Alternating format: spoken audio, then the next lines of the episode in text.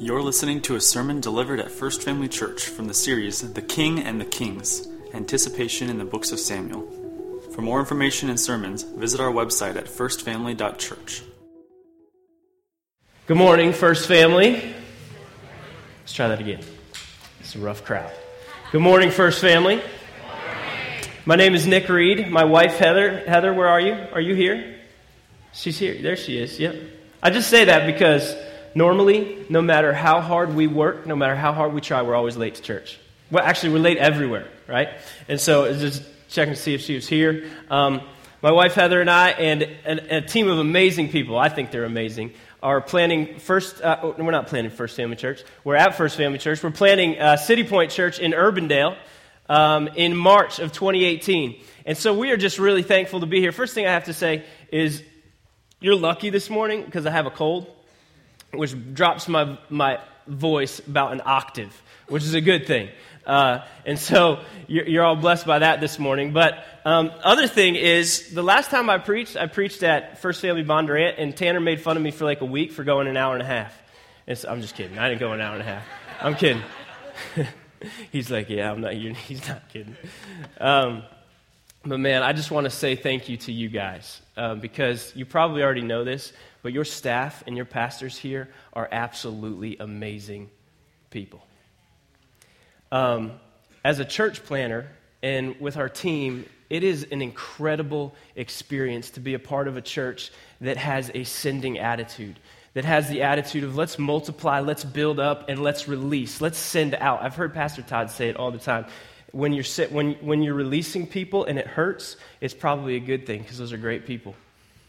But man, to be a part of a church that empowers people to, to go, it's like sometimes Todd gets more excited.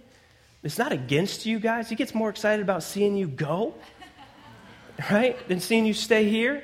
That means he has an amazing attitude for the kingdom of God. Amen?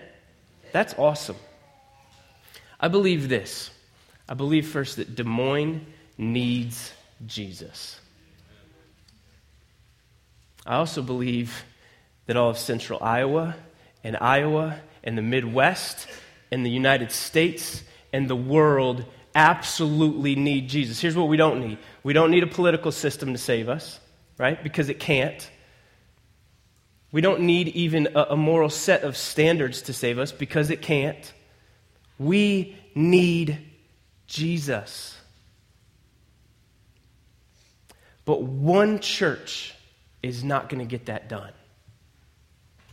But if all of the churches in Des Moines that believe in the kingdom of God and the gospel of Jesus Christ come together and share resources and build each other up and share people and pray for each other on a regular basis, we come together and we partner together, I truly believe that Des Moines can be a city won for the gospel of Jesus Christ. And I believe that central Iowa can be. And I believe that all of Iowa and the Midwest and the world can be won for Jesus Christ. Because what did he say? He said to Peter, Upon this rock, upon your confession that I am the Christ, the Son of the living God, what did he say? Jesus said, Who will build his church?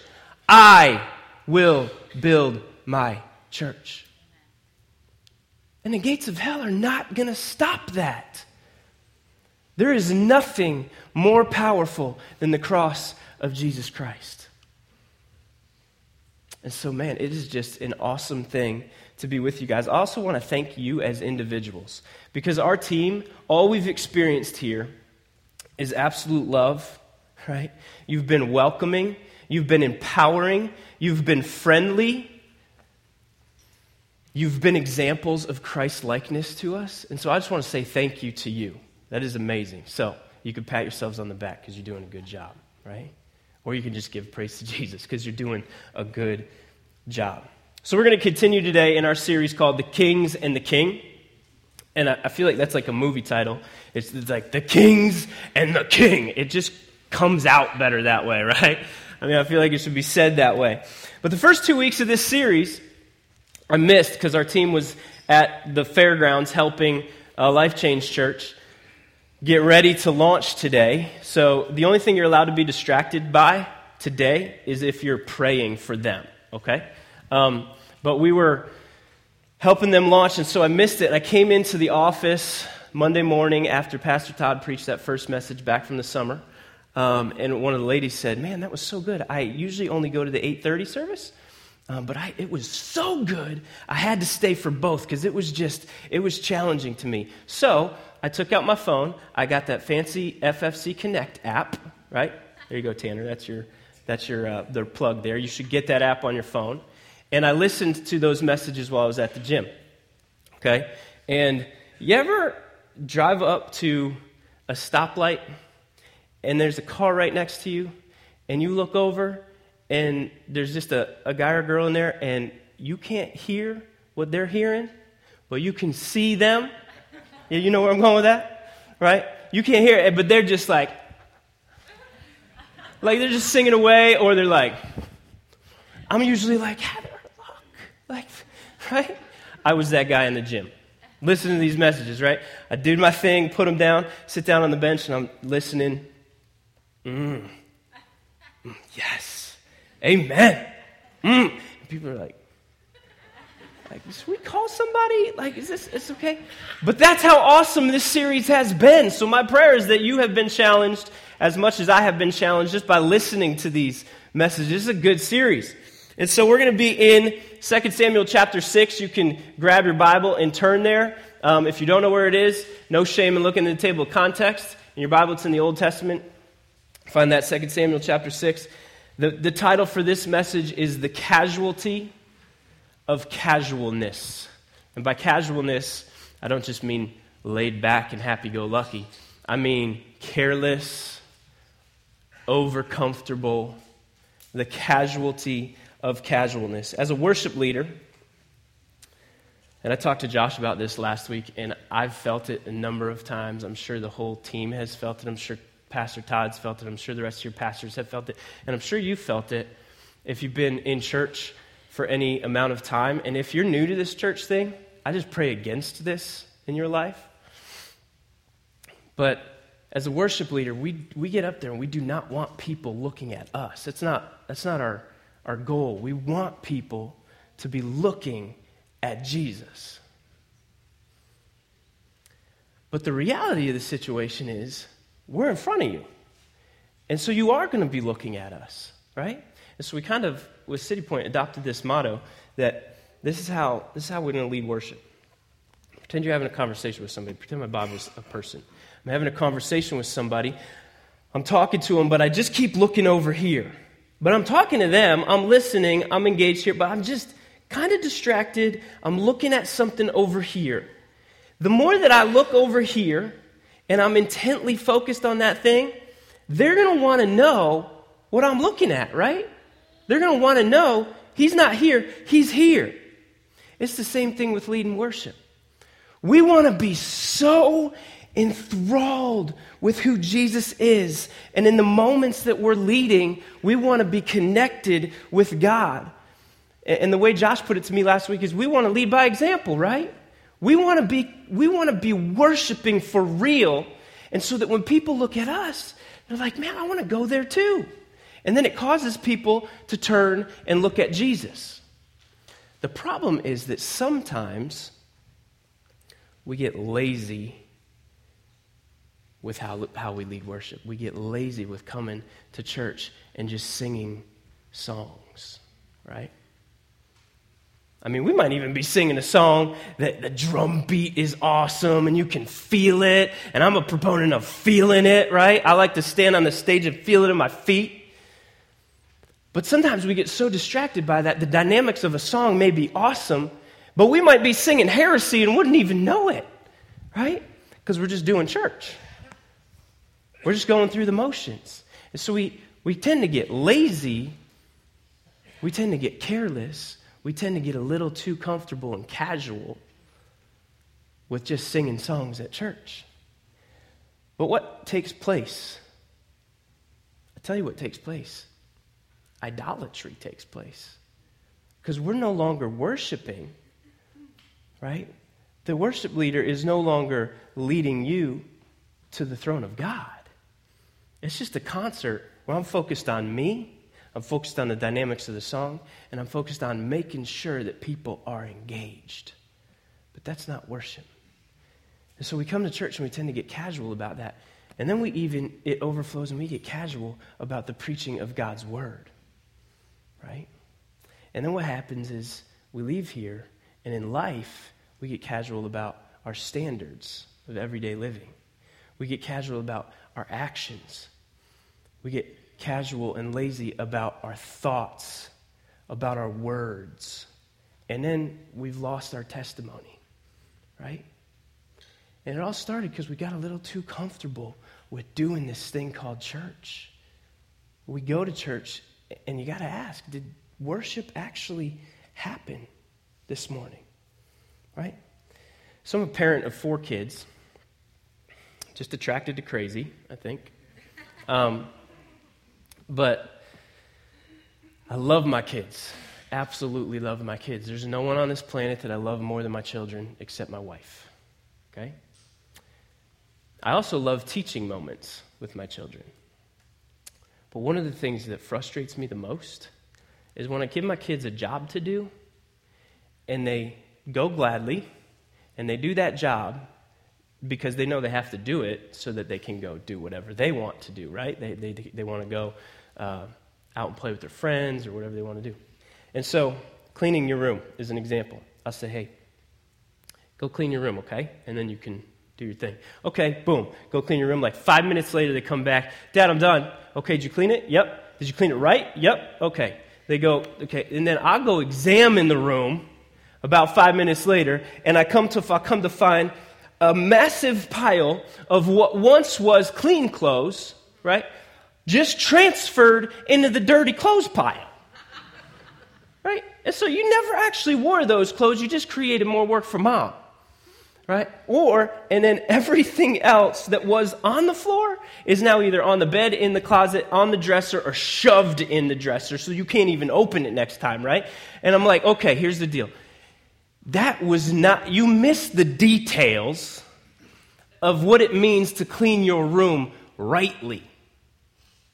You got lazy, you got comfortable, you got casual about doing the job right and I released you to go play with your friends, okay? But now what happens? Because they failed to do the job the way they knew the job was supposed to get done, now they are about to lose their freedom. Okay? They're about to be locked in their room into, I'm just kidding. They're about, they're about to lose their freedom because now I have to go and find you wherever you are in the Midwest, sometimes it feels like.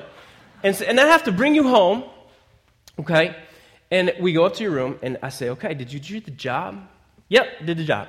Did you do the job right? And then what happens? A lot of times in my house, they get on the, there's the reasons why they didn't do it right. They get on the defensive. They feel guilty. And then they realize in that moment, oh no, it's about to get worse for me because I didn't do the job right in the first place, right? When we get lazy, when we get casual, all that happens is we lose our freedom. We lose our freedom. So today we're not going to be talking about perfection to earn salvation. We're not going to be talking about works or to be good enough to earn our salvation because that's just impossible. You can't do that. We are going to talk about today the importance of upholding and prioritizing the holiness of God and letting that drive us in our relationship with Christ on a daily basis. So today's story in 2 Samuel 6, we're going to see the negative results of casualness and carelessness and over comfortableness, if that's a word, in David's relationship with and to God. And then we're going to see the positive results of a shift that David makes in his life of obedience and reverence and prioritizing the holiness of God and what that results in his life and allows him to do. And so, first thing I want you to do is look at this next slide. Um, all this is, is a, it's going to tell you should look back there. It's going to tell you, um, like Pastor Todd said last week, so much of 2 Samuel is mirrored in 1 Chronicles. Okay? And so we're not going to just, if you want to take a screenshot of that, and here's why. Because we really don't want you just to take, just to listen to what we have to say and go home and just like take it as gold. No, we want you to go home and we want you to dig into the word on your own. That's why everybody in this room should be a part of a lighthouse. Because that's an opportunity for you to then go and with other people look through this stuff and get a little deeper, right? And see if what we actually just said is, is true.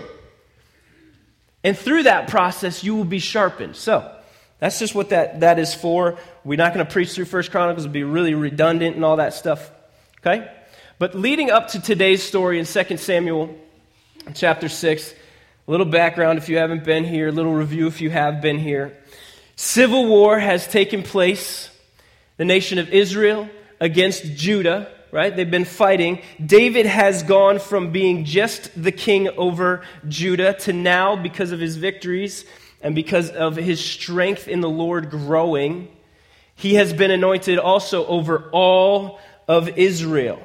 David has made the city of Jerusalem, now the city of David, the political capital of Israel. And in today's story, we see that he desires to make it the spiritual capital of Israel as well by taking the Ark of the Covenant, which is the very presence of God with his people on earth, and putting it in its rightful place with, his, with God's people in Jerusalem. David is enjoying a time of victory over his enemies. But then he gets a little too comfortable with that position in life. He gets a little too casual. So, are you there? First, Second Samuel 6? Now that you've had like 20 minutes to get there. 2 Samuel 6, verse 1. David again gathered all the chosen men of Israel, 30,000. And David arose and went with all the people who were with him from Baal Judah to bring up from there the ark of God, which is called by the name of the Lord of hosts, who sits enthroned on the cherubim. For a hundred years at this point, the ark of God, the very presence of God with his people, had been separated from where it should be among God's people in Israel for a hundred years because the Philistines had captured it in battle on the battlefield. They had captured the ark of God.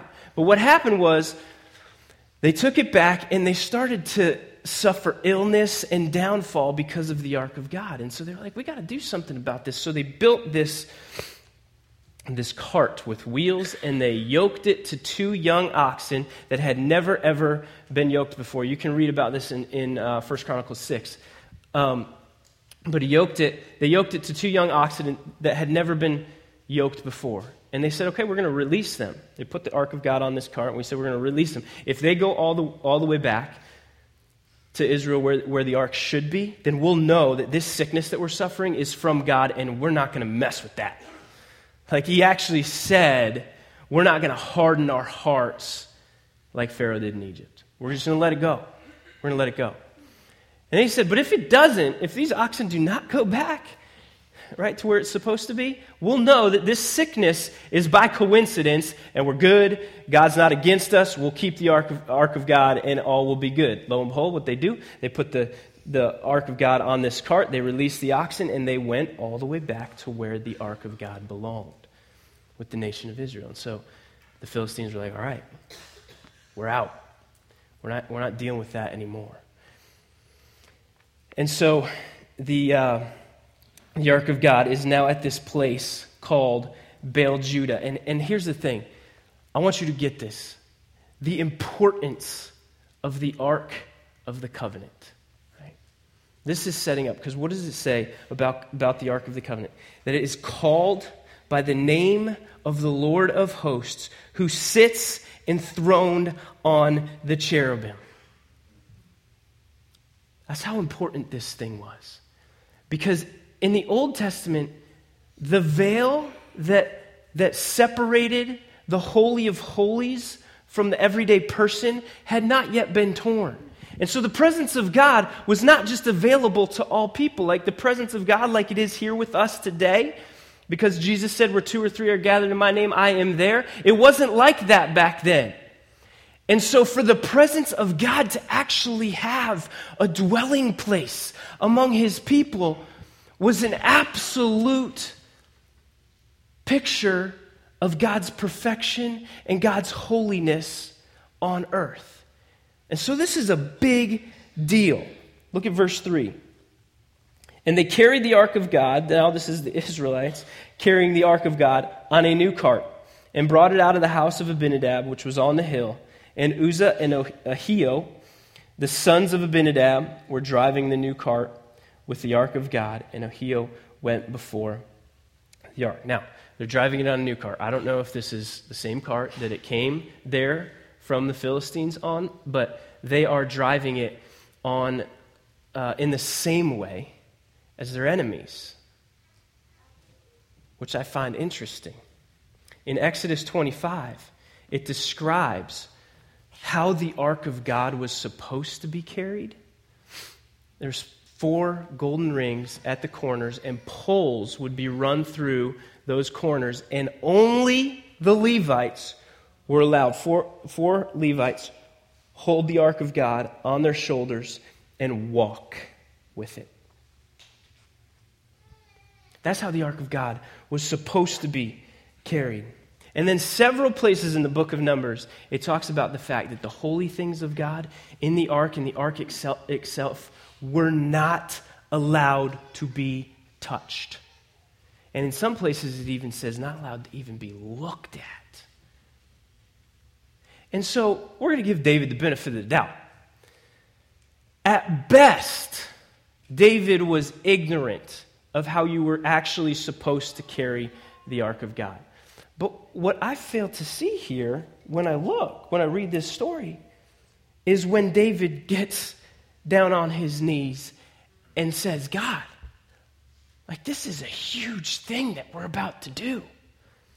How, are we, how do we do this? Like, this is your very presence with us. How are we supposed to carry this? Because we've seen that David was a guy that he sought after what God wanted. David was a man after God's own heart. But in this instance, I don't see where David actually inquires of the Lord, how are we supposed to do this thing? Right? And so they carry it the wrong way. of all the places that the ark of God had gone up to this point, being carried the right way on the Levite shoulders by poles, of all the places, of all the treacherous terrain that that ark had been, it had not yet once fallen. They carry it the wrong way, and what is about to happen happens. They get casual, they get laid back, they get a little too comfortable and confident in their good spot in life, right? I mean, don't we do that too? Like, life's good. I got this. Let's go. And sometimes we forget. This is not, these are not my victories. This was God's victory. So maybe I got to keep on asking God, what's next? What's next? What's next? Don't worry, I'm not going to spend this much time going through the whole thing. You're like, you really are going to be here for an hour and a half. But I want you to understand and see that we're setting up the fact that the holiness of God is absolutely something to be prioritized in our life. If God prioritizes his own holiness, and I think that that's something that I want to prioritize as well. I'm actually commanded to prioritize it. I hear a lot of people um, say, "Man, I really struggle to see what the uh, what the point of the Old Testament is." Anybody ever been there? Because it's a little more boring when you when you just scan through it. But a lot of these, like I said at the beginning, a lot of this stuff will make good movies, right? But look look at this, okay? That right there, that's the New Testament, this bottom part. That is the Old Testament. There's a lot more Old Testament in the Bible than New Testament. And so maybe there's some weight to it. God uses that much of the Bible, I think, to set up the standard of His holiness. And what that does for us when we can read through it is it just a big reminder that I fall short. That's impossible. How could any human being ever live up to that standard? Well, guess what? We can't. Because Romans 3:23 says for all have sinned and fall short of the glory of God. Why? Because we have offended his holiness. And so to be in the Old Testament and to see how God works with his people across time, it's a great place to be to remind yourself of your absolute need for a savior. Let's go on verse 5. And David and all the house of Israel were celebrating before the Lord with songs and lyres and harps and tambourines and castanets and cymbals, which they should have been because this is the ark of God. It's a great thing. And when they came to the threshing floor of Nacon, that's like a rocky place, Uzzah put out his hand to the ark of God and took hold of it. For the oxen stumbled, and the anger of the Lord was kindled against Uzzah, and God struck him down there because of his error. And he died there beside the ark of God. Now, when I read that, sometimes I'm like, man, God, don't you think that's a little extreme? Like he was like he was trying to save the thing from falling off this cart. Okay? But here's the thing all the right motives in the world do not change the holiness of God. You can try to do the right thing, but you can't do it in the wrong way.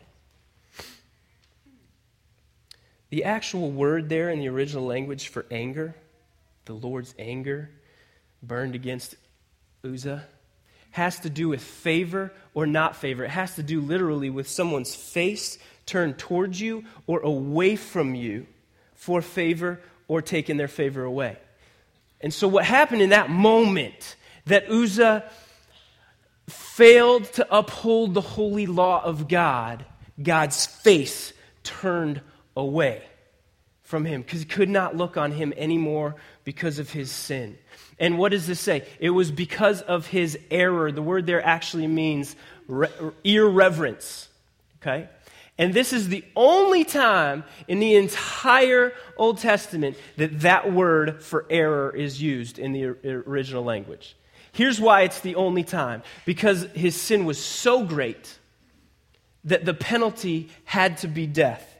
This is, this is what the definition reads for that word error, only used one time in the Old Testament an error or irreverence of such great proportions, the penalty had to be death. The only penalty that would measure up to the weight of his error, offending the holiness of God by touching the holy things of God in the ark of God, the only penalty that weighed up to that was death. There's no getting out of that. Anything short would not have been in the character of God's holiness. And so he had to die. He had to die. Are you getting the picture? Prioritizing God's holiness is an absolute necessity. It's an absolute necessity. If it's a, priority, a priority of God, then man, we need to make it a priority of our own. Across all time, everywhere, then, now, and in the future. I remember uh, Steve Christensen, who's, who's Life Change Church, he preached uh, a couple months ago, I think it was, but he, I remember something he said. He said, God is for you, it's just not about you. And it got me thinking, man, I know God loves me. But in my humility, I got to know I'm not his top priority. His own holiness is his top priority. I've heard it put this way before God is for God. And you're like, man, well, I don't want to serve a God that that's, that's that arrogant, right? well, here's the deal. If I was to say that to you, it would be arrogance. Because we as people were created by God to serve others. And what, what, is, what does Jesus say? He says, think of other people as more important than yourself. But God, He's actually worthy of that statement. I am for myself.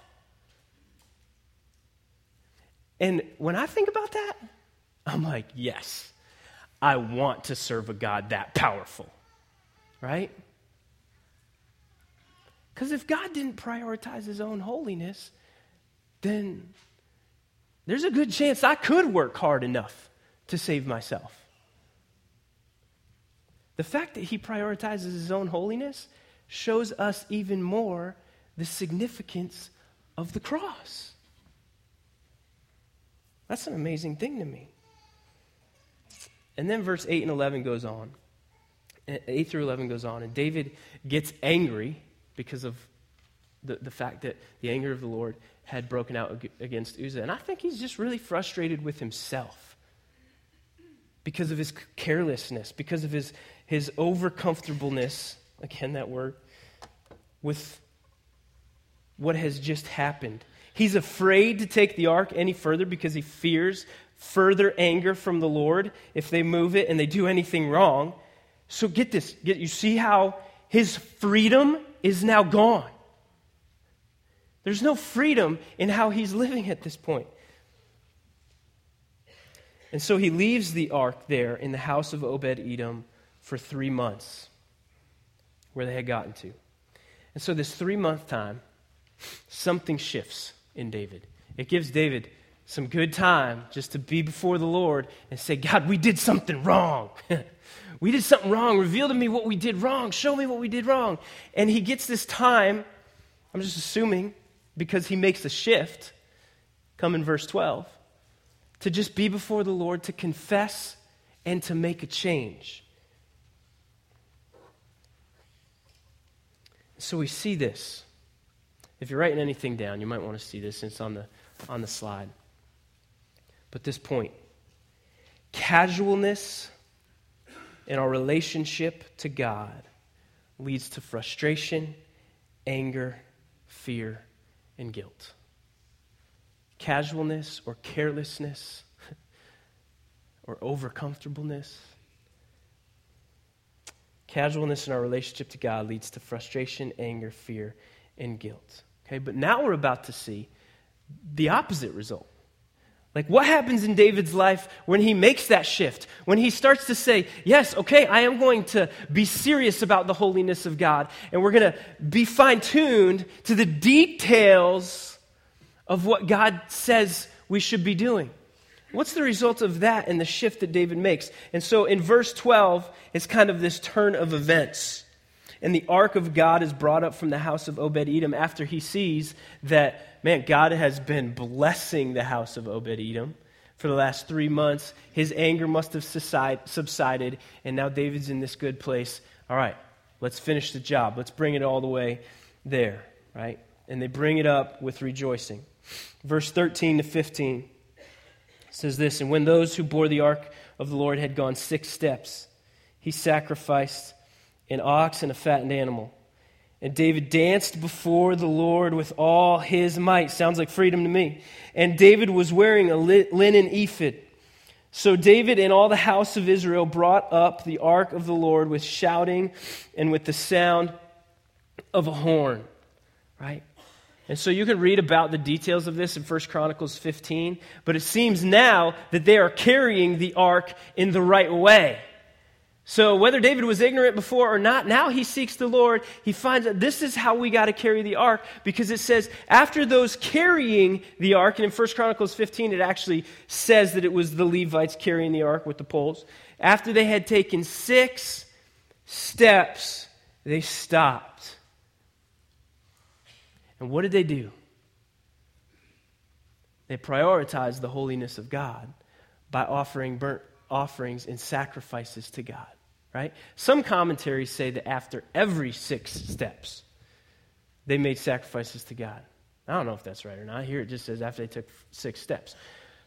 But the point of the whole thing is that David's made a shift, okay? Now we're going to prioritize God's law. We're going to prioritize His holiness. We're going to do what He says. We're going to seek Him. We're going to honor Him. We're going to uphold Him. We're no longer going to be casual about our worship to him. Now, what does this allow David to do? Verse 14 David danced before the Lord with all his might, and David was wearing a linen ephod. It gave him freedom. Because now he no longer had to deal with the consequences of his actions or the irreverence of the people that were with him because of their casualness toward God. And so they have freedom. And so while casualness in our relationship to God leads to frustration, anger, fear, and guilt, get this here's the other thing that you might want to write down obedience, honor, and reverence for God's holiness gives freedom in our worship. So David enters into Jerusalem with this unashamed worship, just completely enthralled with God, right? He's not focused on these horizontal relationships. Even though these horizontal relationships are important to God, this relationship is most important to God. And what's more, he was wearing a priestly garment called the linen ephod. A, that, that was not a, a royal garment that a king would normally be wearing walking into Jerusalem uh, uh after a, a, big victory like this. No. He, he's just here. He's right here, just him and God. He's totally enthralled with him. And what happens is, Michal, if you look, it, it doesn't describe her as what she is in the fact that she is David's wife. Nope. It describes her as Saul's daughter because she was actually David's wife. But that's not what this passage says about her, because it was identifying her with Saul. Why? Because what's the first thing she does? She looks at David in his free expression of worship and condemns him for it. And he says, You look like a fool. What are you doing in those priestly garments? You're a king. Act like you're supposed to be acting. Right? Verse 16 says she despised him in her heart. And that word despise actually means worthless and vile. She looked at him in the way that he was worshiping in, in, in his freedom at that point, and says, You are a worthless and vile man. She had the same concern for herself and her own image and the earthly kingdom, just like her father did failing to prioritize the holiness of God in her life. And she was not free. She wasn't free. David's response, I love this. Every, anybody ever remember the song?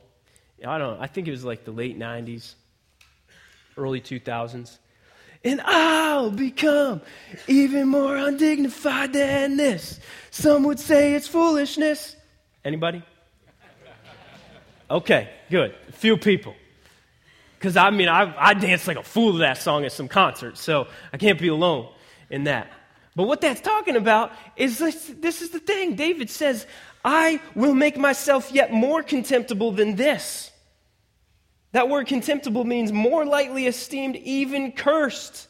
Because David's obedience and reverence for God leads him to freedom in his worship, and he's not concerned with outward things or appearances or anything like that, because he's right here.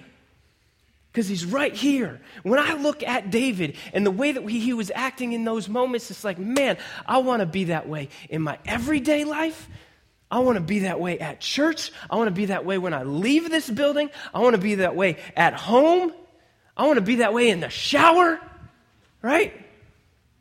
Sometimes I'm, I'm sometimes my, I practice these things, and my kids walk in on me and they're like, "Dad, you're talking to yourself again," right? I'm like, I don't care. I'm just kidding. so I kind of get embarrassed a little bit, but I'm like, shut up, go away, right? But I want to be like that. So at, some, at this point, some of you may be wondering, like, man, a couple things Nick, it sounds like you might be talking about a uh, like a gospel of works, like the fact that we have to be good enough to earn the rightness, earn rightness with God. Or, like, hey, if we're under the grace of Jesus because of his death on the cross, then why do we need to now prioritize the holiness of God? So the answer to those questions kind of becomes our application for us today. First, I want to be absolutely clear that I am in agreement with the leadership of this church that there is no possible way that any human being can save themselves by being good enough. There's no amount of good things that you could do to earn rightness with God. It's just impossible. So, what we're not talking about today is how we should live in order to be saved. We're talking about how do we prioritize holiness now that we are saved. Because some of us, like me, are tempted at times in our life when I'm a little too comfortable or I'm distant from God to say, you know what? I'm, I'm just tired of trying to live up to those standards. I'm, I'm just tired of it. And so I can do whatever I want, and God's grace is going to cover that, right? I can just, I can do that. I, I want satisfaction in that sin for right now. I know that God's going to forgive me because of Jesus, but Romans 6 1 says this. What shall we say then? Because Paul's about to address this. People were like, hey, yeah, hey, if we sin more, then God's grace will just look even better, right? And so Paul addresses that. He says, What shall we say then? Are we to continue in sin that grace may abound? It's like, like grace is a free ticket to sin. He says this By no means. By no means. Don't even go there with your thoughts.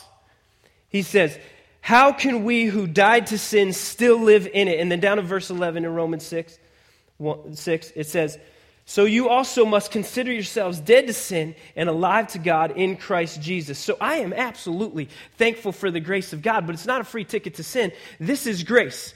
It's that as I'm pursuing the kingdom of God and I do fail, because as Pastor Todd said last week or the week before, that the presence of sin is still, we still have the presence of sin. The presence of sin is not going to be done away with until Jesus comes, comes back and does away with it, right?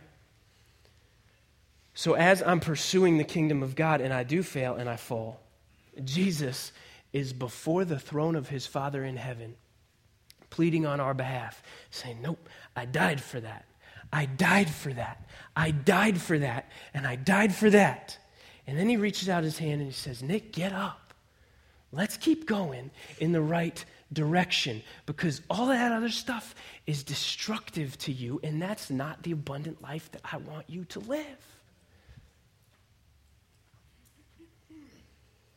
I fear that in so many people, even people inside and outside the church, we just have misdefined grace. Not that what we've said about grace isn't right, it's just incomplete. And so, two parts of grace fall like this that, that the first part is that there is the free gift of salvation. Grace defined is that we're given something that, that we do not deserve. And so we're given this free gift of salvation, sins wiped away, removed as far as the east is from the west, right? Forgiven for all time. But then there's this, this next part of grace that I think we can't separate. I was reading in 2 Corinthians just on Friday about Paul, and he, uh, he says, So that I wouldn't get conceited or proud because of the revelations that God had given to me. I was given a thorn in the flesh. And we don't know exactly what it was. He doesn't say what it was. But I was given this thing to struggle with it. I pleaded with God three times to take it away because this was, this was a hard thing in life. And you know what he said? Jesus actually said to me, He said, My grace, he said, No, first of all, I'm not going to take it away. Here's why because my grace is sufficient for you, for my power is made perfect in weakness. And I wrote this in the, in the, uh, in the margin of my Bible. Grace enables us to live rightly in spite of our inability to do so on our own. When we fail, God offers grace through Christ so we can get back up, forgiven, and change. So, yeah, we're giving grace, free gift of salvation. But it doesn't just stop there. That's incomplete. The grace of God allows us to, now that we've been given it, through the power of the Holy Spirit, to actually live right lives. Because without the Holy Spirit and without the grace of God in our lives, there's no possible way that you will be able to live in the way that God wants you to live. God's the creator, He defines what abundance is. And Jesus said, I came so that they may have life and they have it more abundantly. There's this amazing story in John 8. We're coming, we're, we're, we're wrapping up. There's an amazing story in John 8 of this woman caught in adultery, and, and by their law, she could have been stoned. She should have been stoned to death. My first question is where's the dude in this? But anyway, besides the point. There's this woman, she's circled by the religious leaders of that day and some other people, and they all have stones, and they're about to stone her because she should have been stoned because she was caught in adultery, right? Jesus comes on the scene, and he gets down, and he writes something in the sand. We don't know what he writes, but then he says to them, you who is without, the, without sin, throw the first stone. And so they all know they can't claim to be without sin. And so they put their stones down and they walk away. Jesus goes up to that woman and he says, Woman, look, has anyone condemned you? She looks up and says, No one. And he says, Neither do I. Now go leave your life of sin. Right? And so Jesus, the only person, the only person alive who actually could have thrown the first stone by his own standards, because he said, Whoever is without sin, throw the first stone. He could have picked it up and thrown it because he was without sin. But what did he say instead? He said, No, I don't condemn you either. You're not condemned. That's grace. Right? And then what does he say? He doesn't stop there.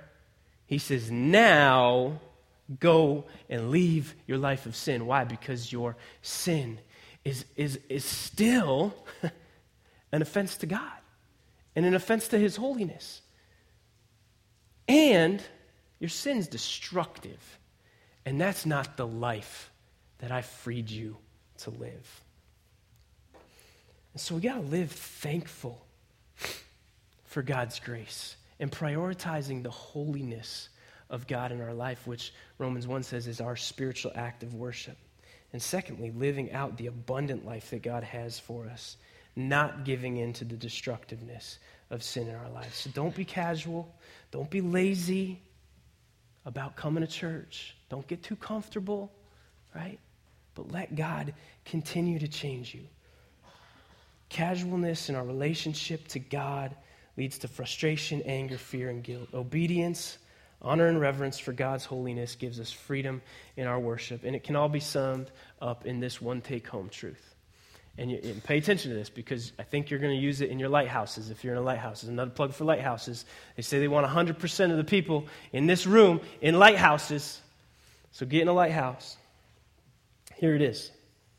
It is necessary to fear God rightly in order to worship Him properly.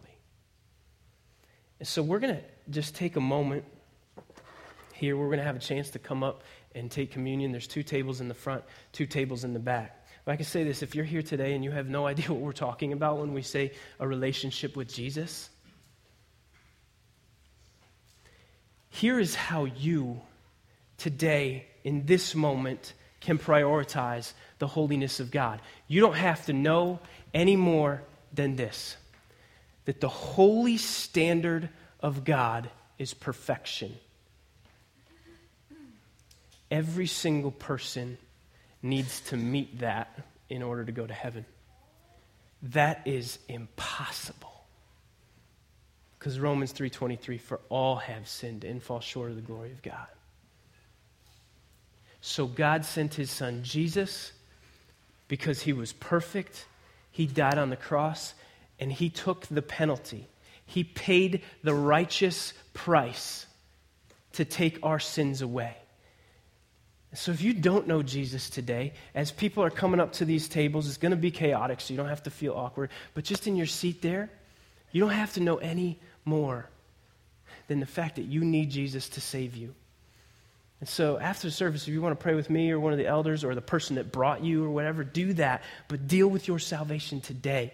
You can even take the card out of the, the, the seat in front of you, and there's a bunch of options. You receive Christ today, or, or, or I want to know more about this. I want to pray with somebody, whatever it may be, and you can put it in the box when you leave. But deal with this today. That's how you can prioritize the holiness of God in your life. And so the band is going to come back out. And uh, Is that how we do that? and we are going to sing a song that's called Exalted Over All. And I love this song because the chorus says, One name is higher, one name is stronger than any grave, than any throne, Christ exalted over all. And so as we come to the tables to, to take the communion, this cracker and this juice, all they are are symbols, right? You can come and you get them, you bring them back to your seat, and then in a moment, after we've sung some of this song, I'll come back up and lead us through taking those together. But let's not be casual about just singing another song. In these moments, and even if you don't sing, we would rather you be connected in your heart to God and just completely enthralled in Him. In these moments, connect with God. Don't be casual about that. And let it drive you to the rest of your life outside of these walls. Let's pray.